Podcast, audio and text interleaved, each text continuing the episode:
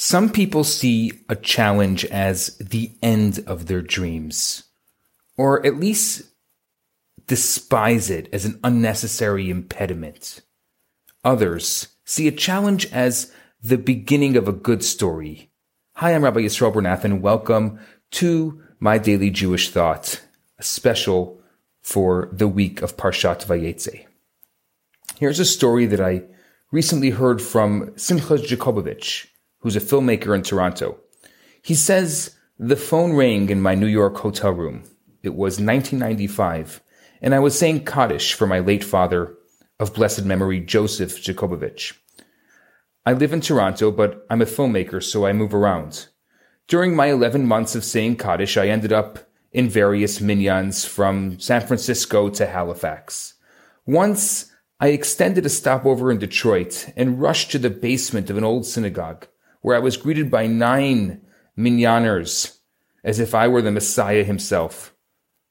But the phone call in New York was the start of what turned out to be perhaps the most interesting Kaddish experience of them all. I had just finished a documentary called The Selling of Innocents. The film won an Emmy, attracting the attention of Oprah, the American icon and celebrated TV host. The producer at the end of the telephone, asked if I could fly to Chicago and appear with my fellow producers on the Oprah show the day after next. I was taken aback. This was the Oprah show. This was the 90s.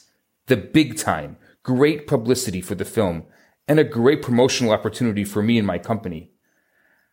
I'd love to do it, I said, but I don't think I can. Why not? the producer asked, her voice betraying her surprise. Nobody says too busy to the Oprah show.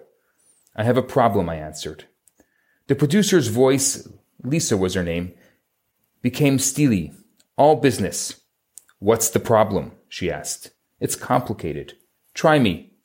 I began the process of explaining to a non-Jewish television producer from Chicago the Jewish ritual of Kaddish. Whenever I had, I had to explain this, people would never quite get it. I would tell them I needed a minyan, and they would drive me to an empty synagogue. It quite never worked out. But this was Oprah, so I gave it a try. I'm Jewish, my father passed away, in our religion it's incumbent upon me three times a day to say a certain prayer, a glorification of God's name. Really, it's called the Mourner's Kaddish. To do this, I need to be in a Jewish quorum. It's called a minyan, so I can't miss the ritual. If I come to Chicago, I'd have to attend morning services prior to being on Oprah. No problem, she said. You need a minyan to say Kaddish? Ten Jewish men for morning services? I'll arrange it. It's not so simple. I mean, you may find a synagogue, but it may not have a minyan in the morning, or the Jewish community may send you to a synagogue that's not open, which wouldn't do the trick for me. Lisa tried to be patient. I'll fax your flight information to your hotel. You'll be met in Chicago by a limo. The driver will have the minyan information. You'll say Kaddish for your father. And the rest unfolded like military operation, he says. The next day, the ticket came. I arrived in Chicago. Then the limo came. The driver took me to a hotel and said, I'll be there at 6.30 a.m. for your minyan. Your minyan begins at 7 a.m. I'll pick you up at 8 a.m. You'll be at the Oprah show by 8.30. The hotel room was beautiful. I slept like a baby and at 6.30 in the morning, I came down, stepped into my limo, and there was a newspaper on the seat. I could get used to this, I thought. The driver pulled up in front of a downtown office building and told me that there was a Chabad minyan on one of the upper floors. When I got there, the rabbi looked at me and said, Oh, so you're the guy saying Kaddish. I was warned by the Oprah show that I had better have a minyan. We smiled at each other. I was really impressed with Lisa and Oprah, and I felt that my father was surely amused. After prayers, my driver took me to the Oprah show. I was met by Lisa, a black woman in her 30s. She got straight to the point. You had a minyan? Yes, thank you, I said. Was it proper? Did you say Kaddish? Uh, absolutely. Uh, c- couldn't be better, I answered. She looked at me with that look that star surgeons have when they come out of the operating room. Or maybe it's the look of the battle commanders have when coming back from a military operation. It's the look that says, nothing is too complicated. I was on Oprah. She was very professional and I had my five minutes of fame but all I can remember of that day is the Kaddish. How many Kaddishes do we say every year? depending on this custom, anywhere from a thousand to five thousand. The truth is that this year it's so difficult for people saying Kaddish because of the pandemic. So even though often we say so many Kaddishes, this year it's been few and far between, unfortunately, for many. But how many of them did Simcha blog about? How many of them make a good story? Only one. The one he thought couldn't happen. The one that was the hardest to pull off. I think that it's important to think about this today. That every story needs a challenge to grow, to succeed, to write your own story. You have to go out of your comfort zone. And this is exactly the story of this week's Torah portion, Vayetze, which means, and he went out. Jacob had to flee from his home, his land, and run to live with an uncle who was a crook. On the surface, you could say he had to run because his brother wanted to kill him. Or we can say that he had to run in order to grow, to be part of a great story. But the Torah gives us both options. It tells us he went because his brother wanted to kill him.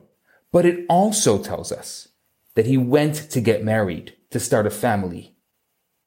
We can look at any of our challenges with either of those two lenses. We can opt to view ourselves as victims of circumstance, running away from our dreams because others are ruining them for us. Or we can see ourselves as master storytellers, running towards our goals on the tail of a challenge.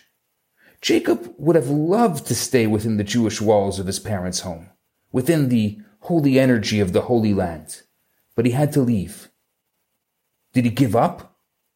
Was this the end of his Judaism? Was this the end of Jewish continuity? Not at all. While not in Israel, while outside of the quote unquote shtetl, outside of his element, he didn't become less Jewish. On the contrary, he built the first eternal Jewish family. His father Isaac and grandfather Abraham each had Jewish children, but not a whole family. Jacob had a whole family and a large one, 13 children. And his family's Jewishness wasn't a fleeting fad. 4,000 years later, I could show you members of his family.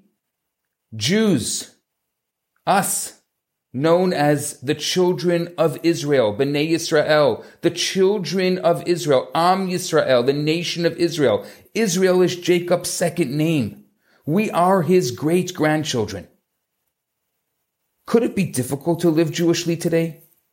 Could it be challenging to keep kosher? Challenging to celebrate Shabbat? Maybe challenging to date Jewish? Of course. But what kind of story would it be without a challenge? The challenges of living Jewish don't have to end your dreams. To the contrary, they could be the beginning of a great story. So today, I ask you, what's your story? And if the story didn't happen yet, which story like Simcha, which story of a Kaddish on the Oprah show are you going to write? And what's going to be your Jewish story? Learn from Jacob, learn from Simcha, and I'm eager to find out what your story will be. I'm Rabbi Yisrael Bernath. Have a great day. Hi, Rabbi Bernath here. I have some great news for you. My popular four week course, Kabbalah for Everyone, is available right now for free for the next 50 people who download it. All you have to do is go to www.theloverabbi.com, scroll to the bottom of the page, and you're going to see the download button right there. In this course, I talk about the Kabbalistic secrets to relationships, to wealth, to happiness, and balance. This special offer has been dedicated in loving memory of Ellie Dorfman. I look forward to hearing from you and hope you enjoy the course. Now, on to today's episode.